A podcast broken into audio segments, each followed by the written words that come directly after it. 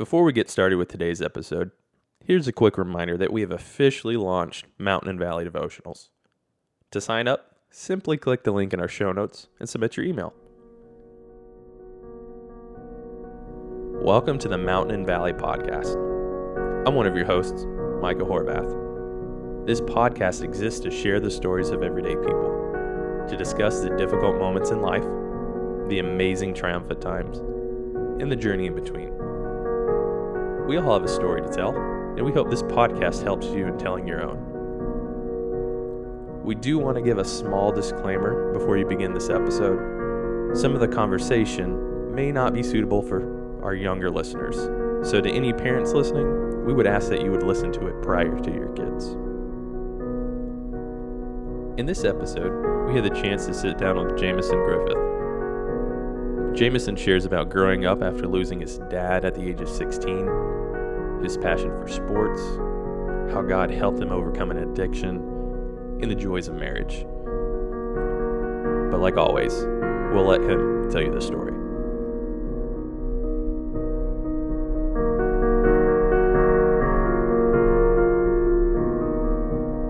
My name is Jameson Griffith, aka JMO. I'm from Chattanooga, Tennessee. Born April 16th, 1986. Let's see, uh, I was born to uh, mom and dad, Larry and Peggy Griffith. Um, let's see, growing up, uh, we were always um, pretty much like forced to go to church, so to speak, um, in a good way.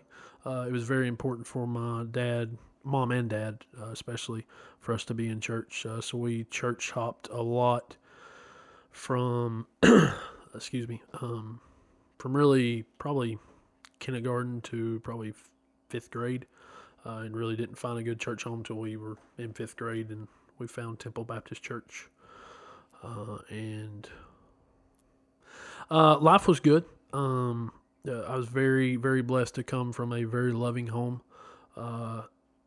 Seeing how our world is nowadays and seeing some of the aspects that I got to see through certain areas of my life, I was very, very blessed to have a loving mom and dad. Um, and they made sure that we were loved uh, through every facet of life um, and, and just putting a roof over our head and making sure we had everything that we needed. Uh, now that I'm older, I have such a bigger respect for it and appreciative towards them uh, for that. Um, we were in every sport imaginable. Uh, just that's just who we were, me and my little brother. Um, and uh, if we weren't on a ball field, uh, we were watching professional wrestling. Like that was our thing. So uh, my dad was a professional wrestler for a little bit, um, but that was that was my first love. That and football. Right around the age of 16, my dad passed away from a, a heart attack unexpectedly um, and really just kind of shocked my world, uh, so to speak. Um, and he was 41, which is extremely young. Um, but the night that he passed away, we got the phone call. Um, he was he was driving overnight to Nashville uh, for a company. He was a truck driver. Um, he um, um, we got the call, and of course the shock of everything, but still very, very vividly in my mind. I still remember my mom right after the news. I mean, it's two o'clock in the morning. Gets down on her knees and, and, and literally praises Jesus and thanks Jesus for for for everything, and literally prays for her boys not to go wild. And that was just very authentic, and especially in a moment of where your world is literally shaken upside down. It was very, very um, awesome to see, and it's still something that I still remember to this day. Uh, that an authentic faith uh, that my mom has and still has to this day. So, um, definitely growing up in high school, I was very. After my dad passed away, I would probably say I was dealt with some depression a little bit, of course. Um, but during that, you know, of course, I'm the type of person and just how I'm wired. I don't I don't believe I need to go to the doctor unless I'm sick, and I believe I don't need to talk to someone. Um, I can deal with it myself, so to speak. I can work through it myself, and that's just just who I am. Uh, so probably dealt with a little bit of depression uh, for a little bit during my time, and then my senior year, I really was able to come out of my shell a little bit. um, and just kind of be more, more, um, I guess, uh, more open to a a lot, a lot more things, uh, so to speak, as in you know, experimenting with the party scene, so to speak. So, um, and then of course, uh, right after high school, uh, the church that I was going to, they had you know youth ministry, teen ministry. They had everything up until you were 18, and then after you're 18, you're just kind of, you know, you kind of go to go to you got to go to big church, and um, I kind of just I had I had a little bit of freedom at that point, and I really just kind of chose to not go to church at that at that.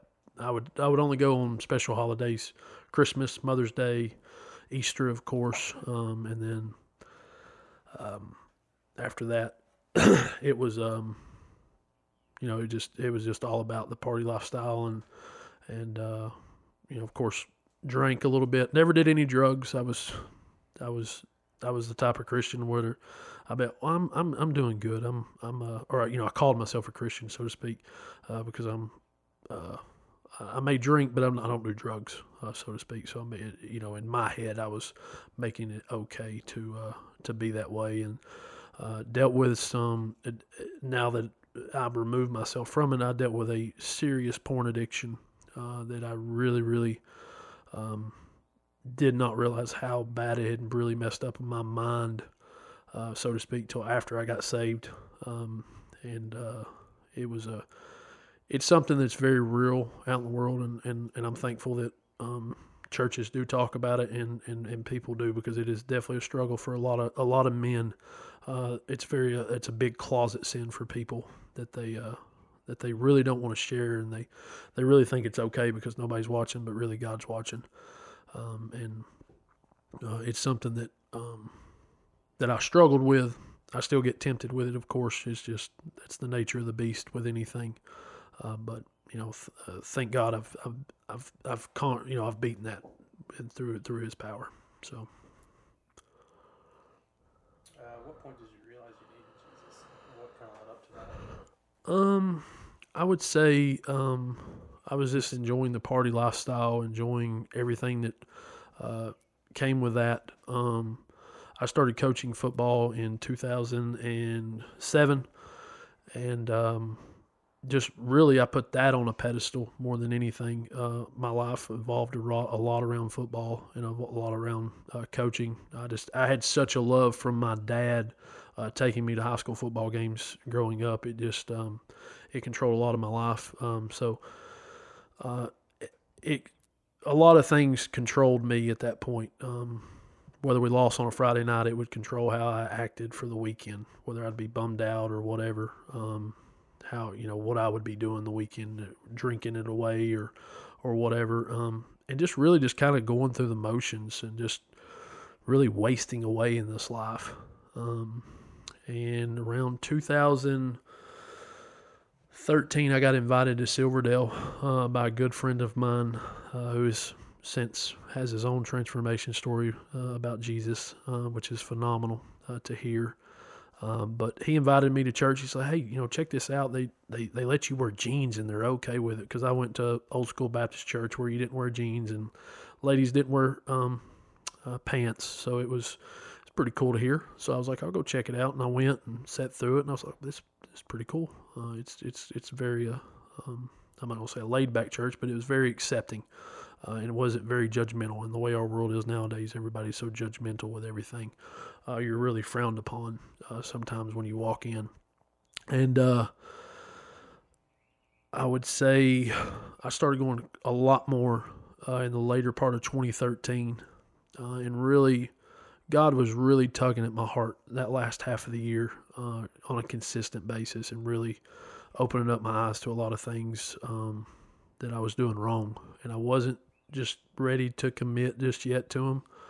Uh, and then the early part of um, 2014, March, actually March the 2nd, 2014 is when I truly had surrendered my life to Christ. I did say the prayer whenever I was a little kid, you know, and um, you know, and ask Jesus to come in my heart, but there was definitely no transformation. Uh, but I, still remember uh, to this day um, the sermon, and I even went back and watched it um, a couple weeks ago, uh, and and everything about it, and just just remembering just me and Tony being in the, the only two people in the room. I was just so focused on him and and everything that God was literally speaking through him to me, um, and it was just uh, it was awesome.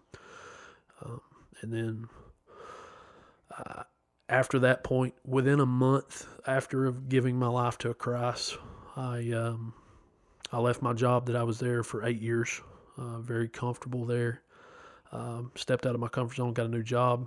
Uh, basically, let my girlfriend at the time walk out the door that I had put up on a pedestal, um, and uh, stepped really outside of my comfort zone. Course, I was coaching high school football and really felt God calling me towards um, Howard High School. It's one of our local schools here in Chattanooga. It's an inner city school uh, and really going there with a uh, a good friend of mine and starting to coach there. And uh, so, all in a matter of a month, my my world was completely shaken up in a good way, um, and just really tremendous uh, trust in Him, and just really trying to trust His ways for my life. Um, instead of doing it my way, because my way was screwing up way too much. I was a, I'm a fixer at heart, and that's just who I am.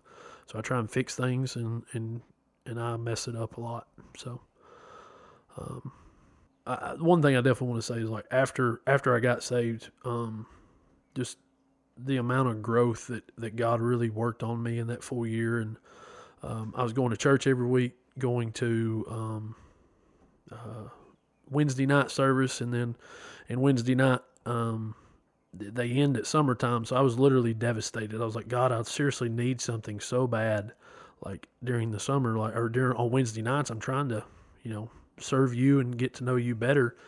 And out of the blue, uh, Jeff called me and uh, invited me to a small group. So of course, I stepped out my comfort zone again and go to a group of people that I do not know, and and uh, and they were so accepting uh, to me and.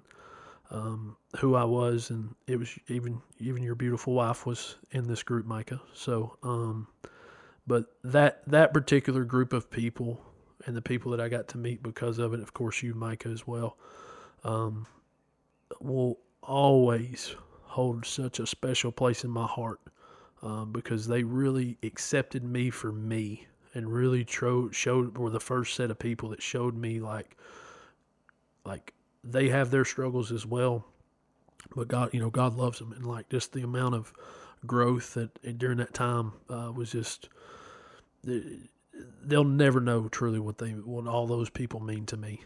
Um, and then, um, and then of course, you know, going forward, going to the bridge, getting to know Micah, and of course, getting to know Kip a lot better, um, and just really getting to get to do life with these people who are really striving and and I'm a firm believer. Like I, I kept telling, I kept telling people after I first got saved, I was only like truly showing up to church on Sundays, and it's about living for God Monday through Saturday in every aspect of your life.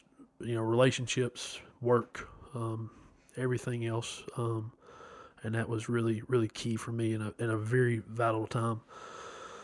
Um, since then, um, you know, uh, I, met my beautiful wife, uh, Amy.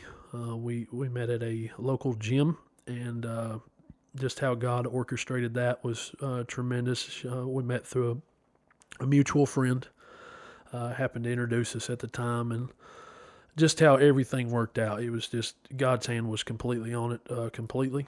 And, um, um, you know, we've been married for two and a half years now. Um, and in the two and a half years, we've been through a lot um, personally. Um, we've uh, had a couple job changes uh, that really were unexpected, loss of job, um, and and uh, here recently in the last six months, the, the loss of uh, Amy's sister um, unexpectedly, um, and just um, really, you know, I even I had a discussion with a good friend of mine the other day, and really said, you know, I'm I'm truly in a valley right now, um, and and really not on a mountaintop, and and it's it's just it's hard right now because of um, you know, you're just you're trying to get it day by day, trying to get through it day by day with everything that's going on, and uh, and uh, you know, it's it's it's hard, and and uh, you know, we're trying to uh, love on her two nephews at ten and six years old who just lost their mom, and and um, you know, we just we want the best for them. We want the best for um, you know uh, our uh, my brother-in-law Joe, her husband, and and uh, and of course you know uh, Vicky, Amy's mom, dealing with the loss of this as well. So you know it's it's just a hard time. And but but the way during during the whole experience of that um, with uh, with Alton's death, it, it, it was insane. It's it's hard to wrap your brain around how much God's hand was involved around the whole situation. Um, it just, it was very, very, very. Um, I hate to say very cool to see because of the circumstances, but uh, we just serve an awesome God, and He literally had His hand over the whole situation, and uh, and uh, it, it was it was um, very awesome to to have Him there.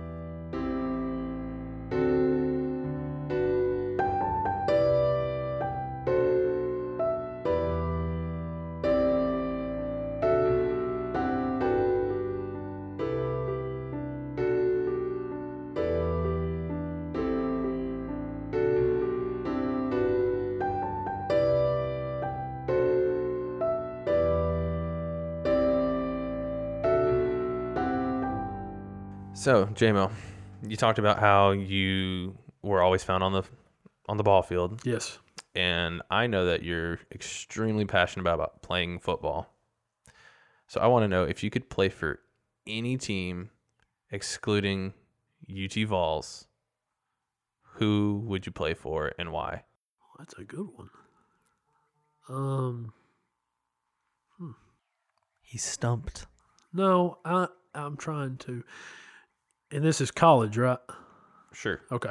It doesn't have to Uh, be. If, I would probably say uh, App State just because of the, one of my friends going to there, uh, and I like their Appalachian State. Appalachian. Yeah, yeah, App- Appalachian, App, whatever. A- App State is what it's called. Uh, you no, I pronounced it like a northerner. Appalachian? It's Appalachia. Appalachian. It's a Just don't IAN. don't don't call it Appy State. It's not Appy State. It's App State.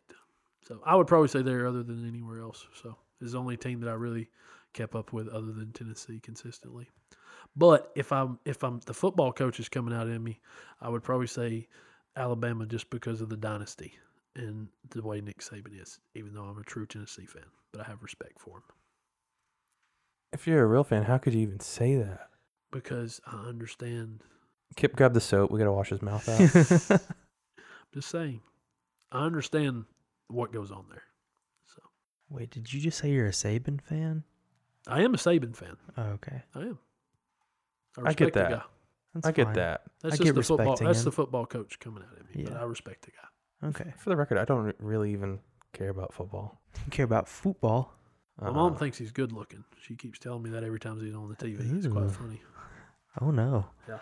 That's scary. I don't know what to say about that. That's a little yeah.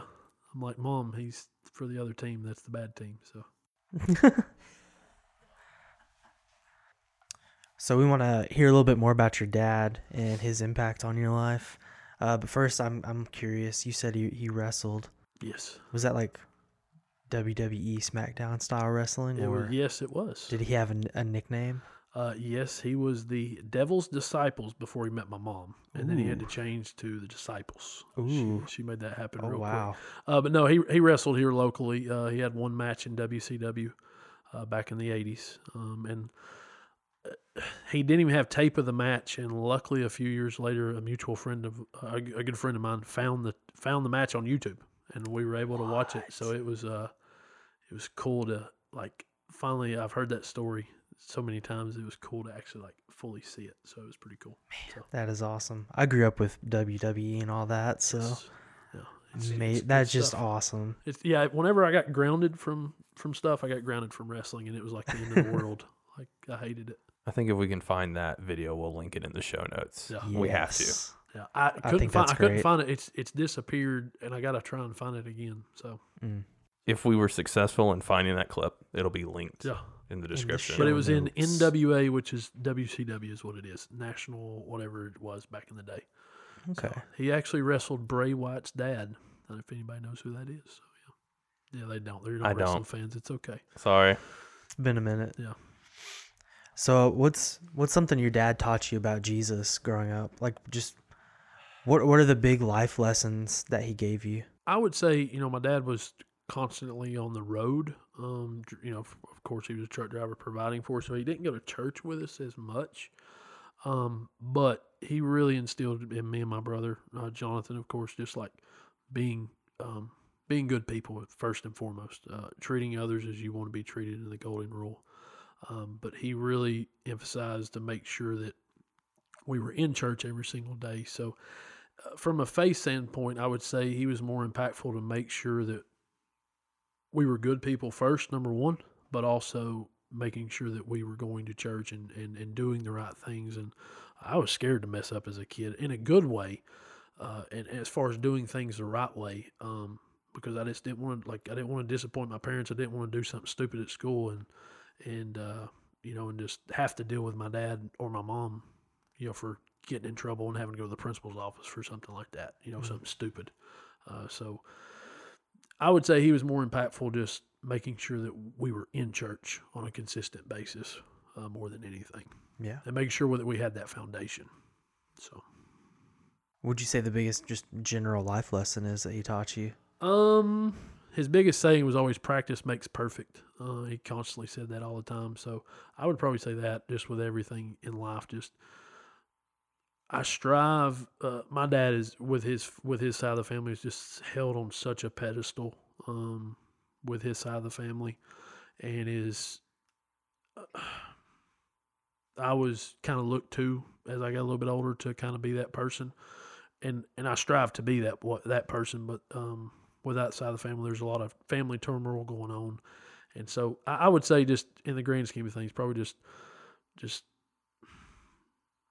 keep be a man of your word, keep your word, do the right thing always. So Well, and I, I know for a fact because I'm one of these people that anybody who knows you automatically thinks highly of your dad because of who you are. I appreciate that. Um, and the phrase "the apple doesn't fall far from the tree" um, is is very evident in you and even your brother. So I appreciate that. Thank you.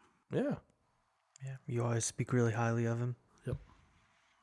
So Um, as you know, and I know my story hasn't come out yet, but I lost my mom right, at an early age, um, at 15. right, so around the same time um, and that really really impacted the way that i saw the world um, but it really impacted my faith and i guess what i'm curious is how losing your dad has impacted your faith um, around that time and even around now. that time. Yeah. Um, I would probably say around then. I mean, I would be lying to you if I didn't ask why. You know, why? Why now? Why? You know, why take him away? Um, and just, especially in such an important time of our life. Um, and uh, but I would say over the years, I think my me and my brother had this conversation a while back. Like it's changed my outlook on life. Like I look at life a lot differently. It's a lot a lot more fragile. Um, I don't as I've gotten older, I don't sweat the small stuff, so to speak. I try and stay as positive as I can be because you never you never know what truly what somebody's going through um, from the outside looking in, you know. And I just try and be as positive as I can. Uh, so during that time, I would probably say just because I didn't have a true relationship with God at that point, I would probably say it really didn't impact me too much. Uh, but now, like, I have a father, you know, I have a, I have a heavenly father, and that's, you know, and that's, that's, that's important to me right now, even though my earthly father isn't here anymore. And, uh, but I, you know, I just, number one, uh, the biggest thing is just, I want to make both of them proud with every aspect of my life as, as, as, as hard as I can be, or, as, or try as hard as I can be. So, So anyone who knows you knows that you definitely care about people and you you have a heart for them. mhm. Was that something that was always around, or, or was that a, a change that happened after you surrendered your life to Christ? I would say it's always been there, but I was more selfish beforehand um, w- with with certain aspects of it. I loved, I loved um, coaching football, and especially getting to have those relationships with those kids, and not, and some of them not even having a father in their life. Um, and and I would say afterwards it, it grew a lot more my, my love for people I, lo- I love helping everyone um, that I can in every aspect. Uh, I'm a helper, number one, uh, with with anybody that I can be. Um, and um, yeah, I mean, I would probably just say it. It was more selfish more than anything in the beginning. Uh, I did I did enjoy helping people, but it was like, what can I get out of it, so to speak, first. Um, and then now it's just like, well, how can I, you know, how can I help this person type deal, and putting my own my own selfish desires or needs on the back burner, so to speak. So I'm curious what made you want to stop going to church. Um, you know, it sounds like your parents had a had a really strong faith, especially your mom, and from what you said, you really appreciated and respected that. Um, but you stopped going to church for a minute, and I'm I'm curious why. What led to that? I would probably say I was to the point where I got tired of being good, if that makes any sense. I just wanted to be a little bit of rebellious. And basically, you have freedom. You know, at, at 18, especially, I didn't have my dad at that point. so my mom was doing the best that she could uh, to make sure that, um, you know, we were doing the best we could. Um, but just typical um, teenage immaturity stuff. Just want to do my own thing instead of doing what I'd always been doing Top deal. So What would you say to someone who's walking through the same thing? I see it now uh, with some of the kids that are in our that I that I have the uh, pleasure of teaching in our D groups, and even some other kids you know that I've coached.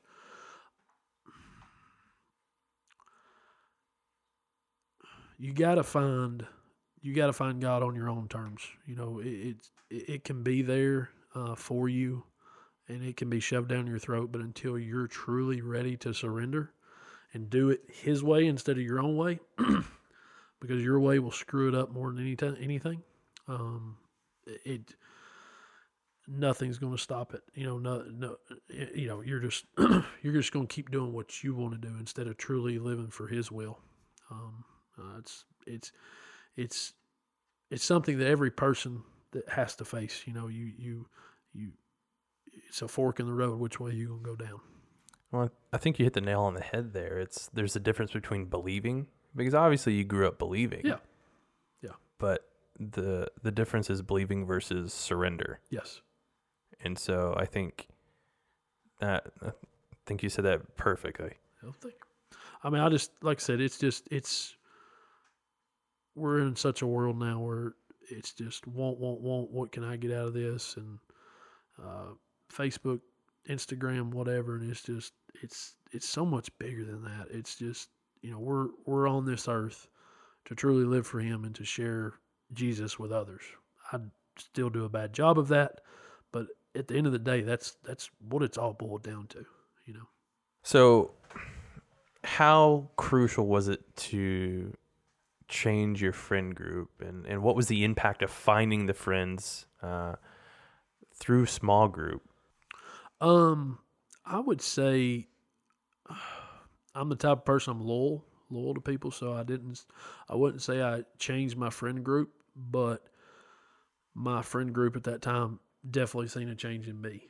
Um, and luckily, one of my real good friends, he was going through giving his life up to Christ as well during this time. So kind of had a chance to lean on him before I met my small group. Um, but I would, I would say it, it is very very critical of um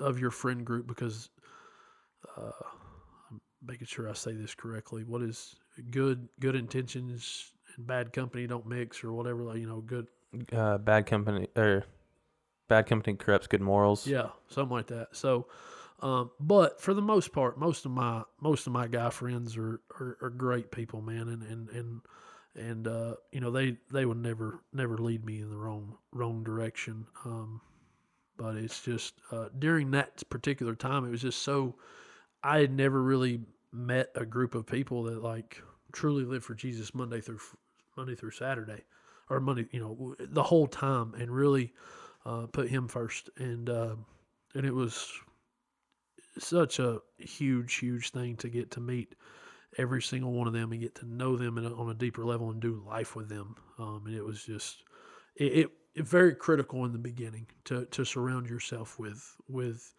the right people, so to speak.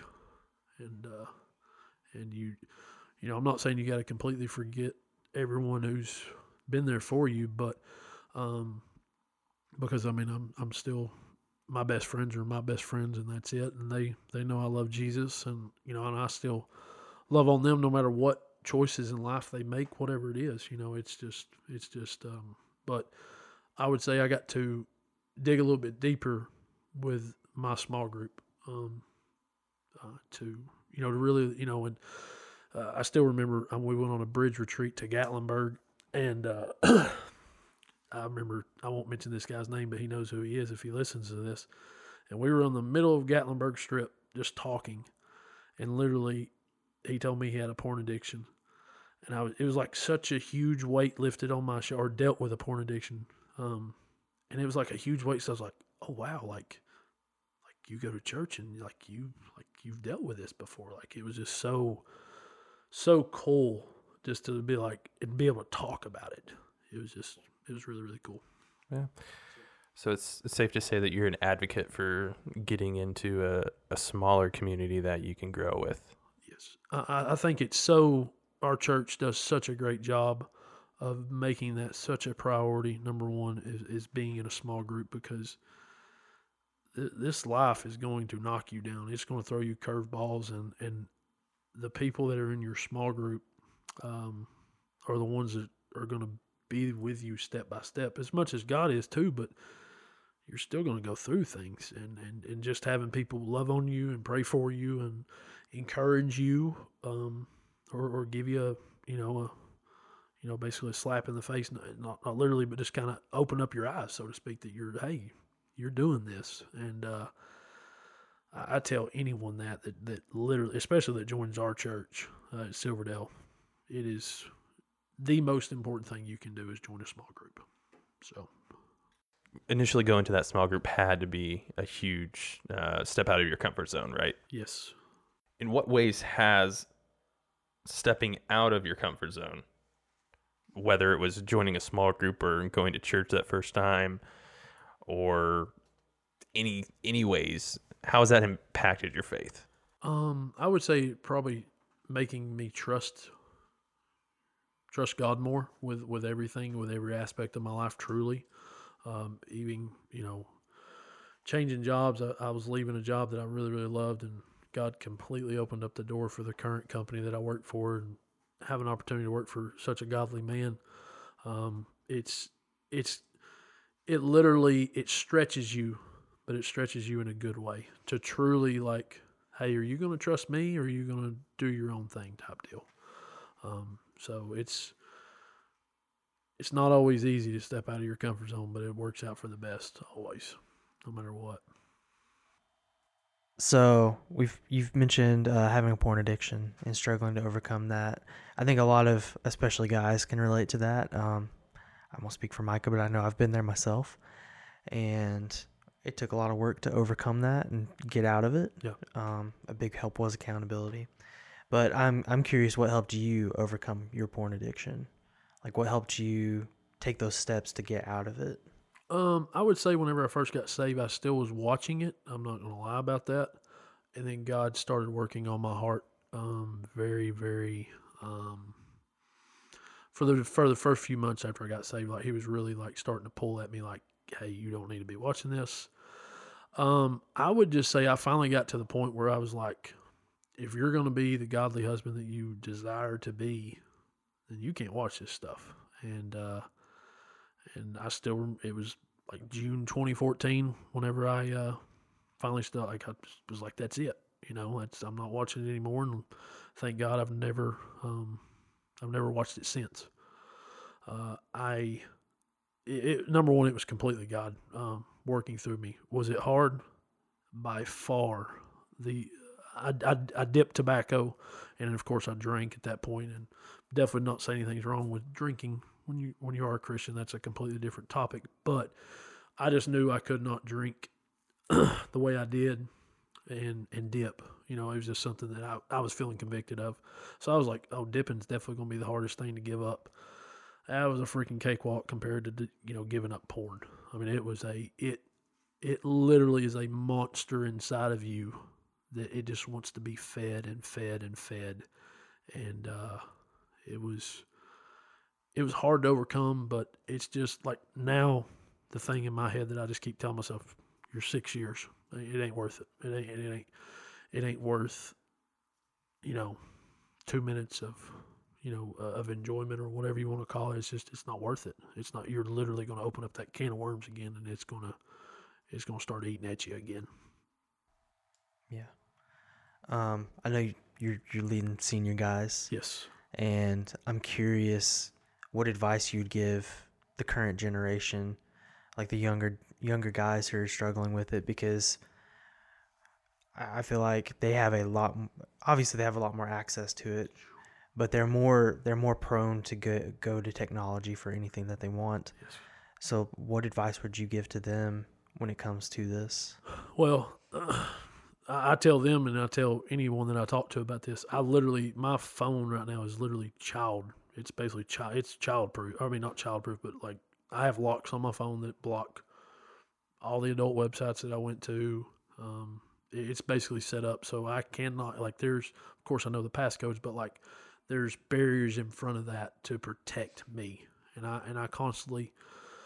Um, I tell, especially tell the guys, the senior guys, like just you got to control your eyes. That's the biggest thing uh, because where your eyes go is where your heart's going to go and your desires.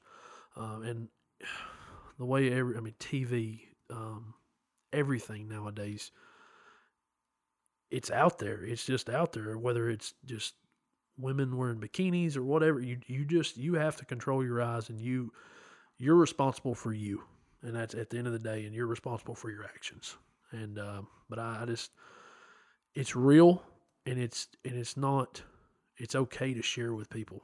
Porn is a porn is a literally bigger than the nfl as far as money making. And that is hard to fathom but it literally is. And it just because it's just a it's such a closet sin especially in the south. It's just people don't talk about it. Mm. so. Yeah, I think talking about it is the I think honestly I think it's the greatest way to overcome it. absolutely. Like I know my freshman year of college, I, I got into a small group and every like every day we would text each other and confess if we'd looked at it or not. Yeah. If we looked at anything that like triggered us. And you know, it was really hard at first because the few times you tripped up, you're like super embarrassed and re- it's really awkward seeing those guys. It's like, uh, you know what I did. Um, but slowly like going to them and realizing like, oh, this is a problem and I want to get over it. And then them encouraging me to like take steps to get past it.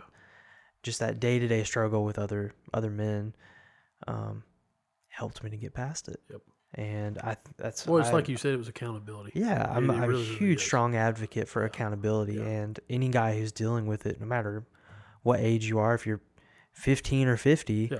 like get another guy, another Oh, group of guys with Yeah. you to just challenge you to get out of it. yeah Well, it's it's so easy to feel, and speaking from experience, if you're not willing to talk about it with someone you trust. Um, JMO and I were accountability partners when we first met. Word. Mhm. That's really how we got to know each other well. Um, if you're not willing to talk about it, it's so easy to feel like you're the only one and there's something wrong with you. So I'm not, I, I can't share it because they're all going to think this or that about me. When in reality, I mean, as JMO said um, on that retreat he went on with the bridge, and hearing that they struggled with it, there was freedom in that. it was just like a weight lifted off of my like my shoulders Yeah. tremendously I'm glad we're talking about it on here. We haven't had a chance to do that yet. Uh, I just it's one of the things that this podcast exists for is telling people like the things that you've struggled with, other people have struggled with. You're not alone in it, Mhm. and this is definitely one of those things that the more and more you talk to the people in your life about it, the more and more you realize you're not alone, yeah. Yeah. and those people might have better, stronger advice to help you get out of it. After after struggling with porn and getting over that addiction, what were some mindsets or even some habits, um, but especially some some ways of thinking about sex uh, that you had to change or just completely alter or give up when you went into marriage? Um, of course, you know, uh, I'd been in relationships where, of course, I'd had sex before, so uh, I just completely had to do a complete 180 with everything, um, and porn just does such a it, gives you such what you think what you think marriage is going to be like so to speak you know what i mean? And just it just um it just it literally blurs your vision of what truly what marriage is supposed to be.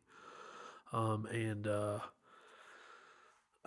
man I, I had to change a lot. I mean it was definitely and I'm I'm and I've even told my wife this like we had a i had a mutual friend um that dated one of her best friends back in like 20 2013 2014 before i got saved pre-jesus jmo and we almost came across each other at that point.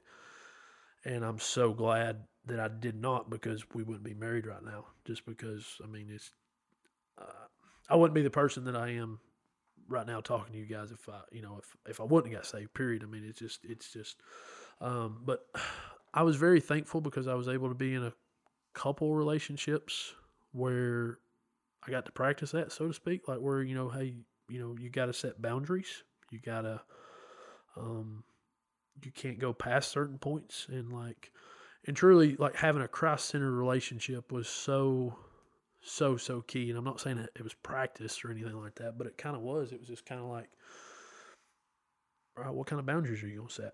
And so, like, it was able to, um, I'm an open book anyway. So like whenever I first met Amy, I just flat out told her like I think we were on our second date, and I was like, "Yeah, I've had a porn addiction. Just letting you know. You know, I'm just that's just who I am." Um, but you know, it helps when you're in a relationship when both people are looking towards Jesus and they don't want to, they don't want sex before marriage. Is it hard? Heck yes, it's hard. It's very very hard. We're human. We want that. Um, it's it's very very hard. Um, but it's just you. There's so much. Uh, I've had this conversation with numerous people. It's so much better to wait until marriage, just because that's what truly what God intended. And it was just, uh, I'm so glad um, I was able to, you know, and it's it's not fun having to share your share your history with your wife um, with what's going on with everything, but you know, it's a tough pill to swallow and just be like, you know, I was stupid and it's uh you know, it's just it is what it is. You know, so but um, luckily she loves me like Jesus loves me, and that's the only thing I can ask for. Mm, yeah. So Speaking of marriage, ah, marriage. marriage, pretty awesome, right, guys? yes, it's awesome. It's nice. So, fun fact uh, JMO and I actually bought our engagement rings for our wives the same day. Didn't know it until after it was done. Yeah, literally screenshotted it about the same time to each other. Yeah, that was cool. Yeah. Um, fun times. We went through a lot of that season together. Yes. But I don't think I've asked you this question. Okay. What's been the most impactful lesson you've learned since being married? Regarding marriage. No, and- no, no. Yeah. Um. Most impactful. I mean, I would say like, in a good way. Like it's especially uh, I got married a little bit older at 20, 20 29, 30. So I, I can't remember exactly. But anyway, I was a little bit more set in my ways, so to speak, and that was really, really hard to mesh two lives together. Um, but doing that and having a person in the past relationships that I was in, like an argument would fester up or so, whatever, it would, it would never turn out good. Like I was always worried, but like the one thing I know with Amy, like hundred percent, like she's for me, and I would say the most impactful thing is divorce is not an option for us. Period. No matter what, um, it's it's we're we're we're in it till the very very end, and uh, is it hard sometimes? Yes, marriage is hard. Um, because you, I'm stubborn, and you know she's stubborn sometimes in a good way. Um, but it's um,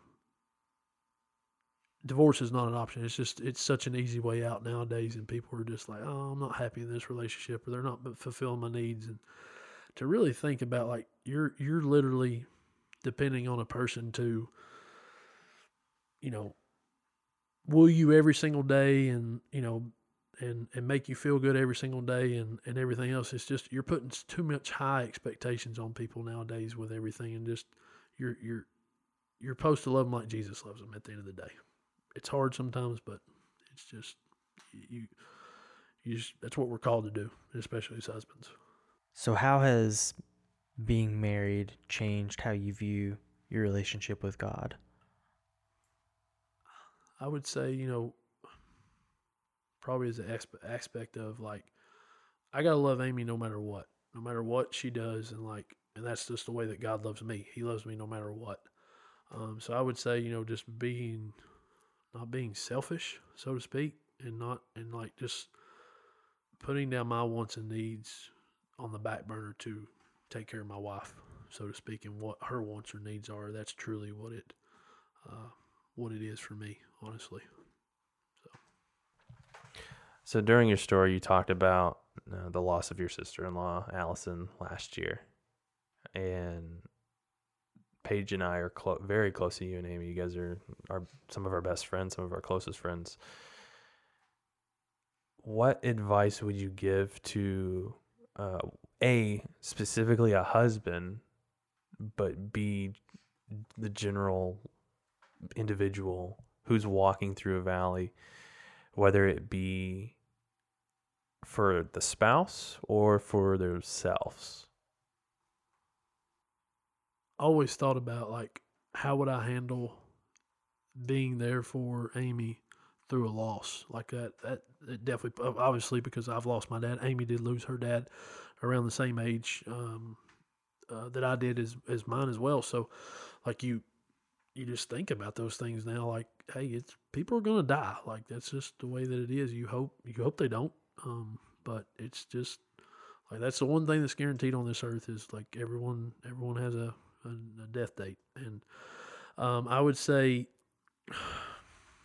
man, it's just it's it's day to day.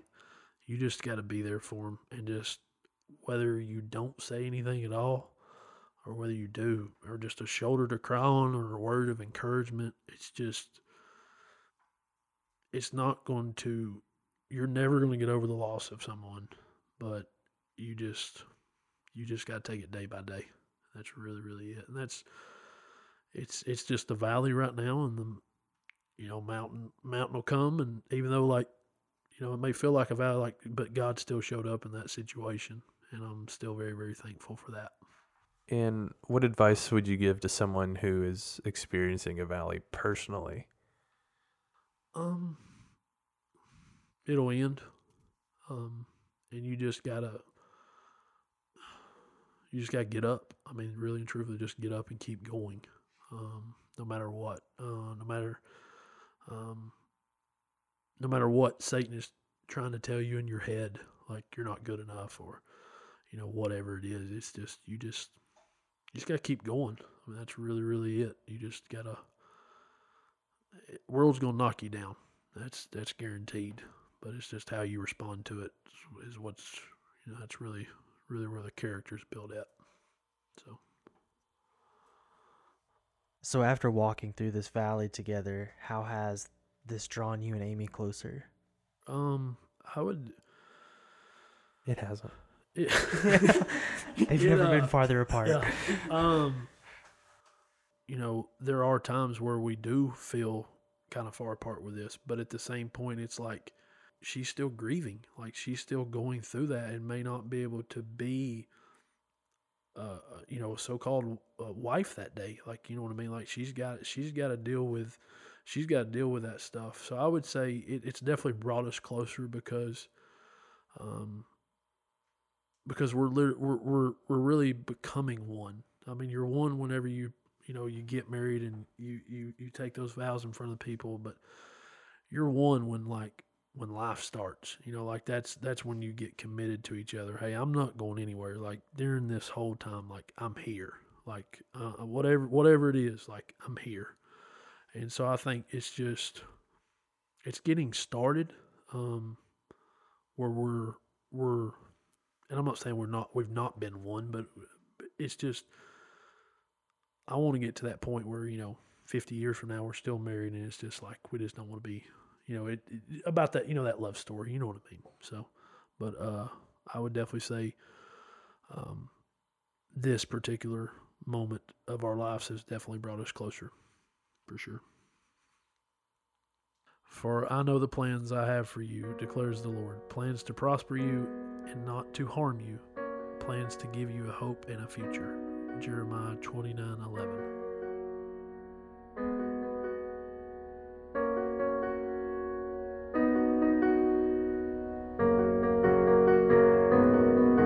Thank you for listening to the Mountain and Valley Podcast. If you enjoy the show, please subscribe and leave us a rating wherever you listen to podcasts. You can also follow us on social media. Just search underscore MV Podcast on any platform. Again, that's underscore MV Podcast. This podcast was created and produced by Kip Wilkinson and Michael Horvath. This episode was mastered and scored by J.A. Parkey. Thank you so much for listening. Now go tell your story.